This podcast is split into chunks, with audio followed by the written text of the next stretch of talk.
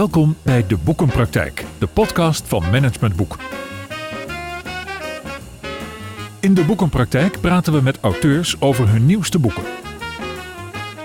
Boeken over organisatieontwikkeling, persoonlijke ontwikkeling en verandering. En altijd met een link naar de dagelijkse praktijk. Uw presentator is Willem van Leeuwen. Systemisch kijken en verborgen verbanden ontrafelen is essentieel om verandering tot stand te brengen. Je duikt naar dat wat niet zomaar gezien wil worden. Dat is een tekst die ik lees op de achterkant van het nieuwe boek Verborgen Verbanden van auteur Margreet Oostenbrink. Margreet Oostenbrink heeft meer dan 25 jaar ervaring als manager en directeur bij grotere bedrijven. Vanuit haar bedrijven Movink en Flow to Move vervult ze deze rollen tegenwoordig op interimbasis aangevuld met coaching en training. En Margreet is vandaag dus mijn gast in deze aflevering van de Boekenpraktijk. Nou, welkom Margreet, fijn dat je er bent. Hey Willem, hartstikke leuk. Leuk Ja. om hier te zijn. Nou, dankjewel. Ik kom later even terug op het waarom van deze eerste vraag, maar toch, hoe is het nu met je energieniveau? Nou, eigenlijk wel heel goed, ja. Normaal gesproken ga ik 's ochtends altijd even lekker en lopen. Dat heb ik vanmorgen niet gedaan, want het was echt te nat. Maar de energie is oké. Ja, vind ja. het leuk om hier te zijn. Ja, want Ja. dat lopen, dat brengt je in een andere energie? Of, ja, eh, ja. ja, En, ja. eh, ik denk dat je dat ook wel herkent als je in mijn boek leest dat er volgens mij meerdere manieren zijn om je energie inderdaad ook te voelen Vandaar en te laten vraag, gebruiken. Ja. ja. Belangrijk, hè? Ja. toch? Ja, Ja, absoluut belangrijk. Waarom Ja. eigenlijk belangrijk? Ja, ik denk dat je je werk niet goed kunt doen als je dat eh, niet serieus neemt. Hm. Hè, dus eh, dat het echt over gaat dat je goed snapt wat je ook nodig hebt om, eh, ik noem dat in mijn boek ook wakker eh, te zijn Ja. of, of alert te zijn. Ja. En dat betekent niet alleen dat je je hoofd laat werken, maar dat je ook zorgt dat dat lichaam eh, zorgt dat je hoofd het goed kan doen. eh. Ja. ja, want je vraagt toch wel wat, hè? Je hebt het echt over systemisch kijken, komen we zo meteen wel even op. Maar dat vraagt best wel een soort van, ja, adremheid, of in ieder geval een vitaliteit ook wel, mentaal en fysiek. Om, denk ik, eh, echt de verborgen verbanden een beetje te gaan Ja, ontdekken. Ja, ja, ik zeg vaak, althans dat hoor ik mezelf vaak zeggen, je moet aanstaan. Ja, ja. En, ja. eh, en dat, ja, dat hoort erbij. En Hmm. daar horen dus een aantal dingen bij die dan ook fijn zijn als je die doet. Ja. Ja. Je hebt het over verbond, verbonden, verborgen verbanden ontrafelen. Wat zijn dat eigenlijk, verborgen verbanden? Ja, ik denk dat we allemaal wel herkennen of dat nou in je familie is of eh, in je vriendenrelaties en dus ook op je werk. Hè, dat Mhm. er soms dingen zijn waarvan je weet dat je op de een of andere manier op elkaar inwerken, maar je ze eigenlijk niet ziet. Hè, Heb je daar een eh, voorbeeld van in de familie bijvoorbeeld? Ach, eh, ik vind altijd het mooiste voorbeeld eh, zijn eigenlijk, er is een tafelsetting. Hè, dat iedereen Oh ja. eigenlijk altijd op dezelfde manier gaat zitten. Ja. Waarom doen we dat in hemelsnaam? En als het een keer anders gaat, dan is er gelijk, eh, gebeurt er ook iets. Ja. En denk je, wat gebeurt er dan eigenlijk? Dus in die tafelzetting zit veel meer dan alleen gewoon een Ja. stoel en, en je eigen plek. eh. Ja, ja. Dus ik kom uit een gezin van vijf kinderen. En Ja. inderdaad, wij zaten vroeger allemaal eh, tijdens de lunch en het diner op dezelfde plek. En de vraag is dan eigenlijk, dat is al, of je zegt dan eigenlijk dat is al, daar zit al een soort verborgen verband onder of zo. Ja, ja. En vaak, ik vind het zelf ook een mooi voorbeeld. Ik heb een keer persoonlijk meegemaakt dat ik in een eh, grote ruimte stapte, een hele grote tafel, heel veel stoelen, allemaal leeg. Hm. En ik had een gesprek met een van de eindbazen van het bedrijf waar ik toen werkte. Ja. En ik, eh, dat duurde even, die was wat laat. Ik denk, ik ga gewoon op een stoel zitten. En hij kwam binnen en hij ontvlamde letterlijk en figuurlijk, want ik zat op zijn stoel. Oké. Terwijl het allemaal dezelfde stoelen waren. Ja. Maar dan zie je dus dat daar iets gebeurt. Ja. En er was natuurlijk veel meer met deze meneer op dat moment aan de hand waarom die zo boos werd. Ja. Zat Eh, niet in zijn energie. En er zat niet in zijn energie, of in ieder geval een hele andere Ja. energie. Maar dan zie je dat het dus iets doet. En Ja. dat is eigenlijk heel raar, want dat kun je helemaal niet zien. Ja. Maar er is dus wel iets. En dat betekent dat je ja, toch moet proberen te kijken van eh, wat gebeurt er. Niet dat je voortaan iedere kamer binnen eh, Nee. komt en voorzichtig moet voelen of op welke stoel je wel Maar ga je er dan wel op door? Heb je dan wel tegen die directeur Nou, dat gezegd? durfde ik toen nog niet. Oh, oké.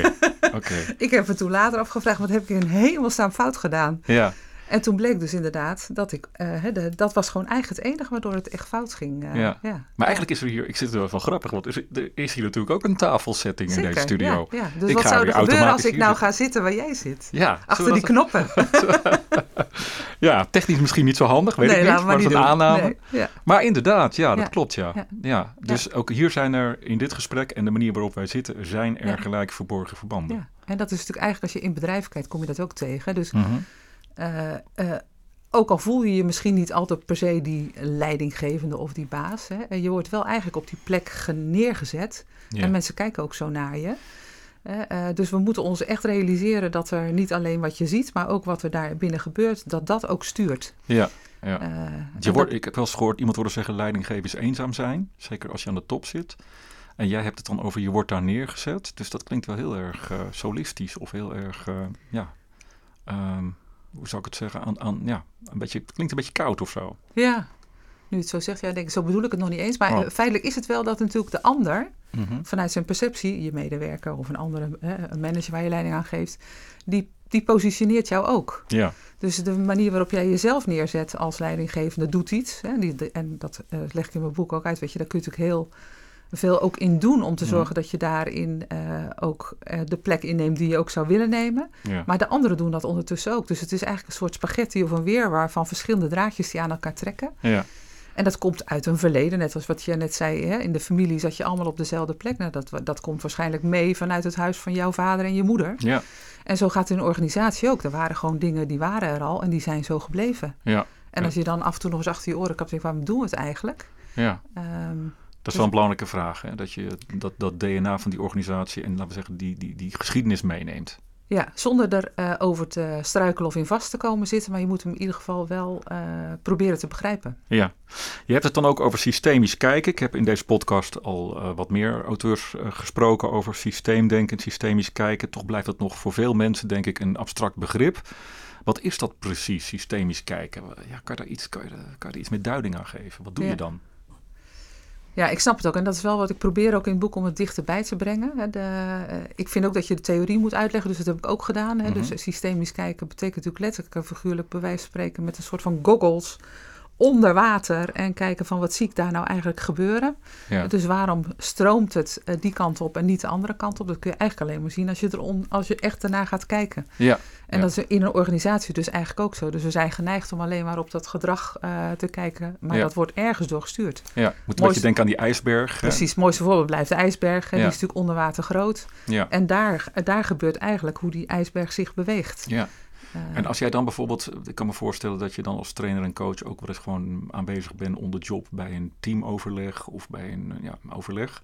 Dan kijk je dus ook naar wat er allemaal zeg maar gebeurt onder de tafel. ja, nou dat zou heel grappig zijn als ik voortdurend onder de tafel Ja, zou niet letterlijk kijken. natuurlijk, maar Maar in basis wel. Hè? En eh, in, in, in, de, in onze vakterminologie zeggen we dan ook wel voorgrond, achtergrond. Hè? De, Oh ja. eh, dus wat gebeurt er eigenlijk? Wie zijn er de hele tijd aan het woord? Maar wie zegt er ook niks? Of wat gebeurt er als je een vraag stelt? Ik doe ook nog steeds interimwerk, dus dan zit je, ben je ook weer even in zo'n leiderschapspositie geplaatst. Hè? Stap je Mhm. ook zelf in. Dan is het ook interessant om te kijken wie, eh, wie reageert er nou niet? Of oh ja. als ik een vraag stel, eh, eh, wat, waar, waar, kijkt, waar kijken mensen naartoe? Ja, Of hoe praten ze achterlangs? Ja. Hè, de- en dat is eigenlijk je- systemisch kijken. Dus Ja, ja. hè, dan, dan wordt er wel een antwoord. Of je ziet mensen soms naar elkaar kijken. Ik denk dat iedereen dat wel herkent. Je zit aan een tafel met heel veel, nou laten we even een tafel met managers. Mhm. En er wordt een vraag gesteld die best een beetje spannend is. Ja.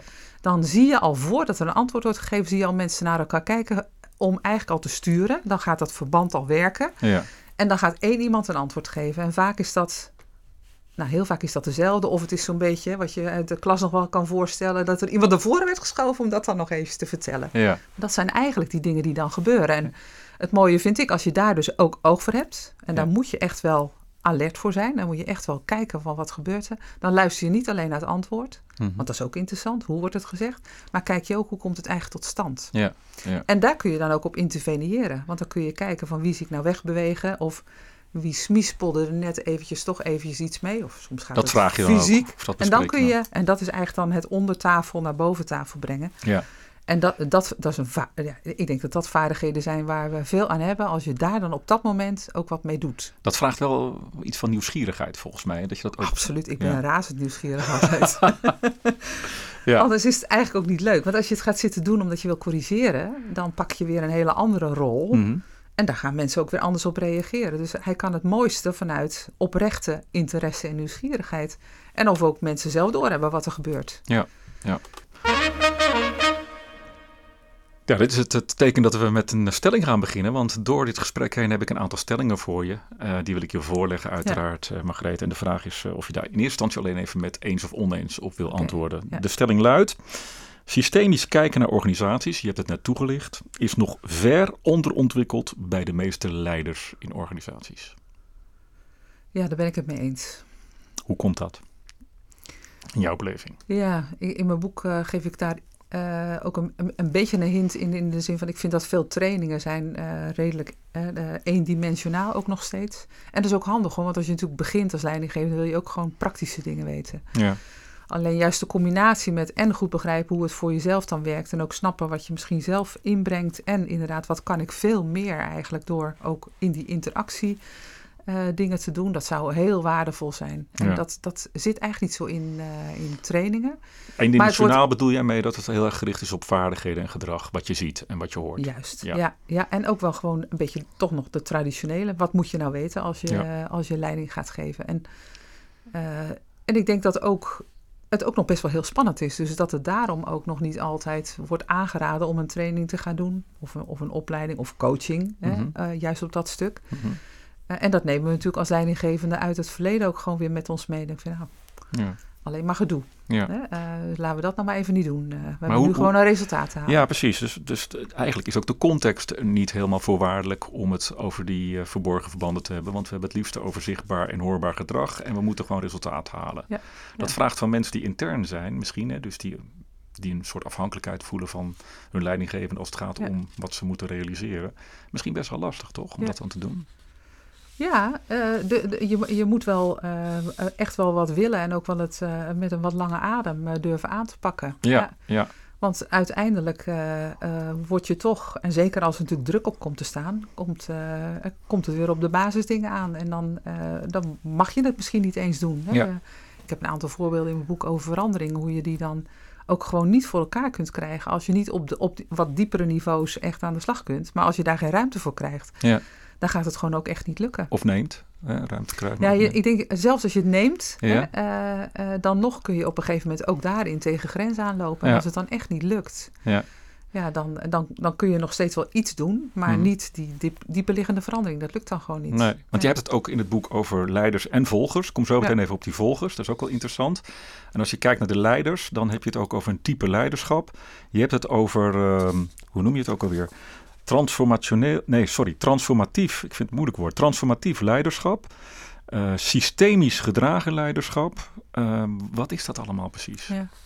Er is natuurlijk, eh, ik vond het zelf ook wel leuk om dat weer eens allemaal op een rijtje te zetten. Er zijn zoveel soorten leiderschap. Ja. Eh, eh, Eigenwijs leiderschap Ja. is natuurlijk het prettigste. Maar goed, Ik, eh, nou, daar, daar zijn we het helemaal over eens, Willem. Dat ben ik helemaal met je eens. Want ik denk dat dat, eh, daar, laat, laat ik dat toch even benoemen. Want Ja. volgens mij gaat het uiteindelijk om dat je het het beste kunt doen als je het doet op de manier ook die goed bij jou past. is authentiek. Authentiek. Ja, ja, en, en je eigen wijs vindt. En tegelijkertijd moet je je altijd verhouden tot de context. ja. En daar zit voor mij dat systemisch ook in. Dus je moet snappen dat je in een context werkt. Mhm. En dat je dus ook eh, eh, rekening moet houden, of in ieder geval je plan moet trekken, hoe je daar dan mee om kunt gaan en dat kunt eh, realiseren. En ik vind dat we in een tijd zitten waarin transformatie Mhm. ook wenselijk is. Maar stel dat jij ja. even de trainer bent. Ik ben even Ja. zo'n leidinggevende. Ja. Ik zit even op zo'n training van jou. Jij adviseert mij om meer vanuit nieuwsgierigheid de verborgen verbanden ook te Ja. bekijken en te benoemen. En dat vraagt dus om, eh, nou ja, laten we het toch maar even transformatief of systemisch gedragen leiderschap noemen. Wat, wat, wat, wat, wat moet ik dan anders meer doen? Wat, wat kan je dit concreet benoemen? Wat zie ik een leider dan meer doen? Ja. Ehm, met eh, veel, laat ik zo zeggen, veel vragen. Mhm. Eh, niet gelijk al antwoorden. Ruimte geven, letterlijk en figuurlijk. Ruimte laten ontstaan, denk ik zelfs wel. Ja. Omdat transformatie of ook meer dat werkende systeem, dat, dat eh, kost iets meer tijd. Eh, Ja. ehm, en het heeft ook iets, eh, ik noem ook secure base. Hè, dus het, het helpt ook om mensen van, van stap naar stap te brengen. Dus als leider vind ik dat je verantwoordelijkheid hebt om mensen daarin ook mee te nemen. Mhm. Ehm, dus eigenlijk vraagt het veel meer rust Ja. Ja. en ook vertrouwen dat je daardoor uiteindelijk de dingen gaat realiseren. Ja. Eh, Dus rust dat en, moet je vertrouwen naar jezelf Ja. en meer Ja. nieuwsgierigheid Ja. en bevragen van de ander. Ja. Ja. Ja. Het, het- ik vind altijd bij dit soort dingen, het, het is zo voor de hand liggend en dat het nog steeds, niet. precies, Ja. wat maakt Ja. dat het, even, wat is het verborgen verband dat het toch niet gebeurt? Zo'n voorbeeld dat je binnenkomt door de draaideur en, en er, er gebeurt iets hè, waar direct op gehandeld moet worden. En, eh, en dan ga je toch mee in die vaart der volkeren. Mm. Hè, de, We passen ons te veel aan aan wat er al is. Ja, of, of daardoor dan, hè, letterlijk, je kunt het voelen ook. Hè? Mhm. En dan blijft het bij jezelf ook hier hangen. Dus ergens zo onder, ik wijs nu naar mijn, eh, Ja. mijn keel, blijft het ergens een beetje in je keel hangen en je gaat wel handelen. Ja. Terwijl als je het even zou kunnen laten doorzakken en denk, wat is hier nu eigenlijk echt aan de hand? Dus misschien door gewoon simpelweg een paar vragen te stellen en even die rust ook te nemen. Maar En eigenlijk, dan- hè, als je met die keel, eh, als je dat voelt met die keel, dan ben je misschien al een beetje bij jezelf aan het weglopen, of niet? Want Nou dat, ja, dat voelt al al- spannend. Ja, en toch als je het daar voelt en je denkt, wow, dat betekent dat ik eigenlijk en niet, ik moet niet die, dat ge- gedoe in mijn keel wegwerken door snel dingen te doen vanuit mijn hoofd. Nee, ik moet juist dan even naar beneden. Ja. Dat is een hele mooie graadmeter. Ja. Ja. En, en naar beneden bedoel ik dan even denken vanuit je, ook je intuïtie eh, eh, of je, eh, ja, je, ook je hart laten spreken. Soms zijn dingen helemaal niet nodig. Ik denk, is dit nu een crisis of is het geen crisis? Kijk, in een echte crisis moet je handelen. Ja. En ik vind dat een leider heeft daar ook altijd de verantwoordelijkheid voor om dat te doen. Hmm. Maar heel veel dingen zijn helemaal geen crisis. Nou, dat is een mooi bruggetje naar de tweede stelling. Maar dan wist ik dat. Juist het kunnen oplossen van veel van de huidige maatschappelijke crisis vraagt om een systemische benadering. Ja. Eens? Dat ben ik eens. Ja, ja. Je zit me een beetje aan te kijken in de zin van waar gaat hij naartoe? Nou, nee hoor. Ik denk wat leuk eh, dat we daar inderdaad eh, eh, ook, ook bij komen. Je hebt het zelf het bruggetje ja, gecreëerd natuurlijk. Ja, zeker. Ja. Ja. Weet je, de wereld is, is in dat opzicht zo complex. Ja. Dus als je alleen maar korte klapoplossingen doet, hè, laat ik het even zo noemen. Ik blijf een beetje bij het woord eendime- eendimensionaal hangen. Dat vind ik wel een mooi Ja. woord. Ja. Heb je ook het idee dan, een lekkere suggestieve vraag van mij, zit mijn mening misschien al een beetje in, maar ik doe hem toch. Heb je dan ook het idee dat veel van deze maatschappelijke crisis te veel eendimensionaal worden opgelost of aangepakt? Ja. Hoe Ja. komt dat toch weer? Ja, eh, ook daarin hebben we dan met elkaar soms systemen gecreëerd. Kijk even naar een eh, regering die in principe natuurlijk gewoon altijd korte termijn eh, opdrachten oplossen, heeft. hè. oplossen, De- oplossen. Ja. Daarachter zit het wel. Ja. En, en het wordt natuurlijk ook niet eenvoudig gemaakt. Ik bedoel, iedereen vraagt voortdurend om die directe oplossing. Dus daarin, daarin moet je dan ook vanuit je leiderschap in verschillende rollen kunnen eh, acteren. Dus je moet eh, ook, en dan zeg ik echt moet, ik heb een hekel Mhm. eigenlijk aan het woord, maar op dat moment moet je wel echt kunnen aangeven waar je naartoe werkt. En dat hoor je ook. Hè. Je hoort het nu ook in de maatschappij. Mhm. Als we perspectief krijgen, dan wordt het verhaal anders. ja. En dat is dus echt soms heel erg lastig. Dus ik snap ook wel dat het ingewikkeld is. Maar daar begint het natuurlijk wel. Als je dat kunt aangeven. Wat is dat- daar zo dat ingewikkeld aan dan? Aan perspectief bieden? Dat gaat gewoon over visie, toch? Over een inspirerende Ja, visie. ja. Wat is daar zo ingewikkeld aan? Omdat dat, eh, één, het vraagt ook even tijd om te zorgen dat je dat dan hebt. Ja. Hè? Eh, als je het idee hebt dat dat iedereen afdekt. Hè? Dat, Mhm. dat zie je natuurlijk ook wel vaak. Ik denk, dat moet, daar moet dan iedereen het zich ook in kunnen vinden. Dan ben je eigenlijk al door je visie heen geschoten, zeg ik dan wel. Want dan zit je alweer op een soort van praktische oplossing. Ja. poldermodel of wat dan ook. Hè. Dus eh, om daar e- echt bij te durven blijven, bij eh, die visie, eh, dat, dat is best wel een dingetje. Ja. Ja. Ja, maar stel nou even dat, ik, dat, dat, dat beeld ontstaat ineens bij mij. Dat jij mag aanschuiven bij de, ik noem het even de onderhandelingen of de gesprekken die Remkes nu heeft in het kader van de stikstofcrisis met die verschillende betrokken partijen. Ja. Zullen we het even niet over de tafelsetting hebben dan, maar je mag wel aanschuiven. Wat zou je. Remkes adviseren om, om, om, om iets meer misschien systemisch naar, naar, naar, naar dit, eh, dit, deze crisis te kijken? Ja. Ik, ik weet eerlijk gezegd niet of hij dat doet. Hè. De, Mhm. eh, wat ik wel mooi vind, dat hij, hij is natuurlijk gewoon vooral echt aan het luisteren. Mhm. En ondertussen, want hij werkt echt in het systeem. Hè, dat merk je, want hij, laat, hij dropt af en toe dingen. Ja. Dus hij laat af en toe iets vallen, waardoor dat systeem ook denkt: oh, hé, wacht even. Dus wat wij hadden bedacht, dat was misschien dan toch niet helemaal. eh, Ja, ja. dat kan hij ook stilhouden en, en tot het laatste toe wachten en een rapport presenteren, wat je heel vaak ziet. Hij doet het anders. hè. Dus in mijn beleving ja. Werkt hij wel degelijk aan dat systeem. Hè? De, Door al wat dingetjes te droppen. en- bijvoorbeeld, ja, hè, ja. eh, eh, door eh, ook niet gelijk een punt te maken van als je niet iedereen aan tafel hebt. Mhm. Maar uiteindelijk krijgt hij ze toch aan tafel. Dus ik vind juist, hè, zonder dat ik de, de Mhm. beste man goed ken, dat ik, ik heb het idee dat hij dat wel doet. Ja. En ik, ik zou hem alleen in dat opzicht daar maar in aanmoedigen.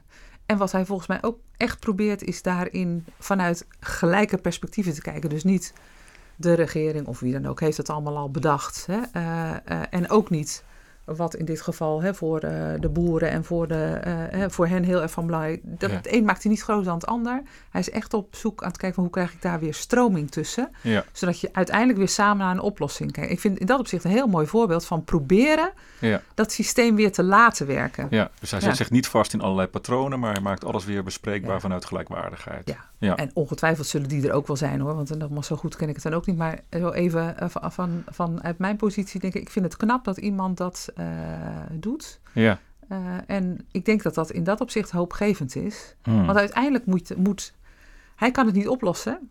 Mm -hmm. uiteindelijk moeten die partijen het samen weer oplossen. Dat is natuurlijk ook wat in een systeem zit. Ja. Je, je, kunt daar wel een breekijzer in zetten of iemand die weer zorgt dat de sluisjes weer open gaan uiteindelijk moet het weer werken. Dus ze moeten elkaar gaan begrijpen, uh, snappen dat je daarin de dingen te doen hebt. Uh, ja. ja. Dus eigenlijk bijvoorbeeld uh, die norm van 2030 was het geloof ik, moet, moet, dat is een soort KPI bijna, een soort doelstelling. Die moet ook weer bespreekbaar worden gemaakt. Nou, weet je, in dat opzicht, jij noemde net ook het woord verwonderen. Hè? dat vind ik misschien niet een woord wat ik nou direct bij hem vind passen overigens, maar... Ik stel me zo voor dat het daar dus ook over gaat. Hè? Dus ergens is er dan zo'n harde deadline ergens opgekomen. En we snappen allemaal dat er iets moet gebeuren. Maar is dat nou echt per se 2030? Of als je het met elkaar echt aan het werk krijgt, is dan uh, 32, 33, 34, 35, is dat ook goed? Ja. Of uh, die, die, uh, die, die meting die ze doen, hè? moet het nou met deze meting of kan het ook een andere? Hmm. We, we, gaan natuurlijk veel te gauw vast in Ja. dingen zoals we denken dat ze moeten zijn. Of die misschien vanuit een ministerie. Maar zo doen we het altijd. Je, Ja. je, ho- je hoort het ze bij wijze van spreken zeggen. Ja. Terwijl er misschien nu hier iets heel anders nodig is. eh. Mooi. Ja. Derde en laatste stelling. Deze tijd van onzekerheid, bijvoorbeeld als je kijkt naar de hoge inflatie en de hoge energieprijzen, die vraagt ook om leiders die meer kwetsbaar durven te zijn.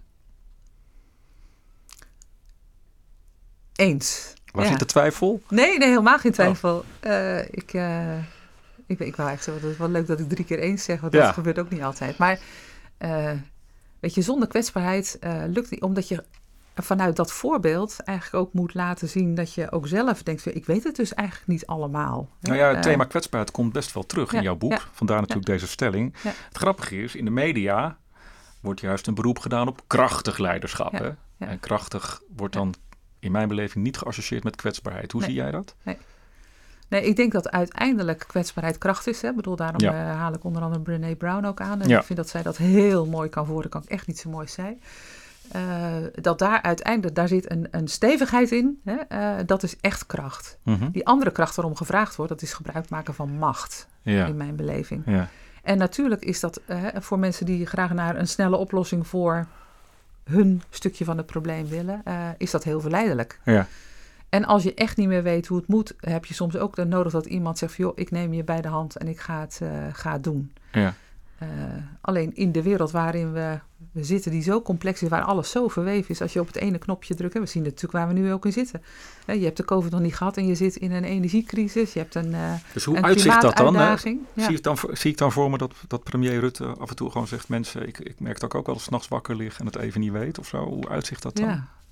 Nee, ik denk dat hij een, een soort van poging deed toen om te zeggen van we moeten sturen in de mist. Hè? Of eh, Mhm. we zien maar zo'n klein stukje. Eh, eh, dat, dat is denk ik ook wat het is. De- daar hoort dan wel een stuk ook dat de mensen dat ook geloven, dat dat, eh, dat, Ja. dat voor je zo is. Dus het is niet zo makkelijk als het alleen maar zeggen. Het is ook eh, dat mensen het durven ervaren. En dat ze zien, ik denk in ieder geval, hè, hoe zou dat dan kunnen? Dat, dat er dus ook gebruik gemaakt wordt van andere gremia. Ja. En Je had toen in de COVID-tijd op een gegeven moment, ik ben even de naam kwijt, maar waar Barbara Baarsma en zo ook in zaten. Van de die, Rabobank, de, wat ook weer snel verdween, maar een soort. Die hadden het gevoel, we moeten met een aantal mensen echt een soort tegengeluid geven ten opzichte van het RIVM en het Ja. OMT. Eh, en ik denk, als je, als, je, als je dat al kunt, hè, dat je ook als regering op zo'n moment, zelfs in een crisis, toch Mhm. ook open durft te staan van, joh, wat, wat kunnen we uit zulke bronnen ook halen? En durven we dat weer bij elkaar te brengen? En dan laat je ook zien dat, je, eh, dat, dat kwetsbaarheid niet alleen een woord is, hè, Ja. eh, maar dat je ook zegt van, ik neem het serieus. Ik weet het hier ook niet alleen. Nee, De, eh, maar ik wil ook graag die andere kant belichten. Ja, Ja, ja. en ik Maar ik durf ook wel een besluit te nemen. En dat hoort natuurlijk in dit geval, eh, geval ook zeker in zo'n crisis. Weet je, dan moet een leider ook staan om een besluit te nemen. Ja. ja. Ja, mooi, mooi. Even toch nog een kijken of ik je in een soort van eh, wespennestje kan stoppen. Ehm, even terug naar organisaties. Er is een afdeling bijvoorbeeld in een organisatie die, nou, waar, werkdruk hoog, waar werkdruk hoog is. Dat is bijna overal nu zo met het tekort aan personeel wat je bijna in alle branches leeft. Ja, uh, werkdruk is hoog, er is, geen, is onvoldoende personeel. Nou, misschien een beetje Schiphol nu. Het vertrouwen in het zittende management is laag. Uh, veel medewerkers zijn dus wat gelaten. Hoe ga je dan, dat zijn allemaal ineffectieve patronen eigenlijk die dan ontstaan zijn. Hoe ga jij dan vanuit die systemische benadering aan de slag? Wat, wat doe je dan? Ja, in ieder geval uh, het gaat het om gewoon beginnen. Ja. wat je natuurlijk vaak ziet, dat mensen er dan alleen maar naar gaan kijken. Dat werkt ook niet. Hè? Dus je moet, je, moet, je moet erin. En ik zat gisteren naar een, nou niet een interview met Benschop, maar over Benschop te ja, kijken. Die zijn vertrek heeft aangekondigd inmiddels. Ja. En dat wordt dan ook toch vaak wel genoemd van ja, hij is er te weinig letterlijk of figuurlijk in geweest. Hè? Er werd in dat interview ook gezegd, of die, dat was een gesprek van ja, had hij nou bij wijze van spreken zelf maar aan de band gestaan. Oh, hè? Om even te laten zien dat je begrijpt wat hier gebeurt. Hmm, okay. En ik denk dat dat een voorbeeld kan zijn, hè, uh, waarin je denkt, als het, echt, als het je echt over de schoenen loopt, ook, ook hem, hè, want ik geloof echt dat hij ja. zijn, zijn, op zijn manier zijn best heeft gedaan, maar het loop je dan ook over de schoenen. Maar laat dan zien dat je niet vanuit de toren uh, aan het werk bent, maar dat je erin durft te stappen. Okay. En gewoon tussen. Ja. Ja. Hè? Uh, en, uh, en van daaruit ook wel laten zien dat je de leider bent. Hè? Want Ja. die hebben mensen ook heel hard nodig. Maar ook laten zien dat je luistert en dat je voelt waar de pijn zit. Uh, Dus er komt eigenlijk toch die kwetsbaarheid weer naar Ik voren denk het waar wel. ik net Ja, over had. ja, Mooi. ja. Je hebt ook het boek van Elke van Gelder ontvangen. Ehm, dat is onze volgende gast in de volgende boekenpraktijk. Dat is het grote verwonde boek. Heb je het een beetje kunnen doorbladeren? ja, zeker. of, Ja, ik eh, ben bijna al helemaal tot het eind. Wat vond je ervan? Ik vond het een erg leuk boek. Het leest heel erg plezierig. dat zal Elke leuk vinden om te horen. En eh, ik heb het ook al laten weten. Ik zei, het, het, het is echt een boek waar je echt lekker, althans ik in ieder geval, lekker in wil duiken. Ja, En eh, ik vind het ook mooi, want er zitten raakvlakken in eh, waarvan ik denk, ja, die, die, eh, nou, die, die staan in mijn boek op een andere manier verwoord, maar die echt wel, die erover gaan. Hè? Dus, Ja. dus dat verwonderen, hè, aan zich al, Mhm. hoe belangrijk is dat? En zij gaat ook een aantal keren op taal in, bijvoorbeeld. Ja. Hè? De, belang het van a- taal. ja, hè? En, en wat het verschil is als je het op de ene manier zegt of de andere manier. Daar heb ik ook iets over in, in het boek. Dus zij maakt het in dat opzicht ook heel zichtbaar. En ze, en ze heeft het ook heel leuk vormgegeven door steeds weer even naar die taal terug te gaan. Dus even uit te leggen eh, van nou, wat, eh, wat bedoelen we nou eigenlijk met een bepaald woord en hoe ervaren we dat dan eigenlijk? Ja, ja. Heel leuk gedaan. Ja. ja.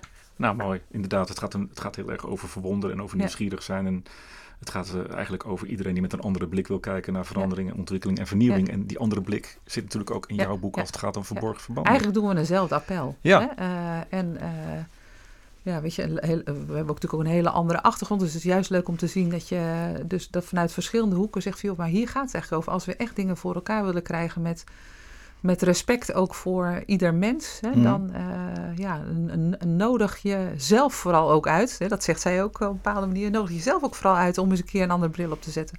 Maak het niet zo, in dat op niet zo ingewikkeld. Hè. De, en zij heeft het op een gegeven moment ook over exploratief. Hè. Ja. Dan denk ik, ja, eh, we, we gaan veel te snel in dat opzicht naar de oplossing. Hè? Ja. We vergeten eh, te exploreren. En Ja, dat hou ik al een beetje over aan dit gesprek, inderdaad. Hè? Dat we Ja. niet, oh, we zijn zo geconditioneerd in van probleem naar oplossing. Ja, Maar wat, ja. wat, wat, jij, wat zij schrijft en wat Ja. jij ook in dit gesprek Ja. heel erg benadrukt is van.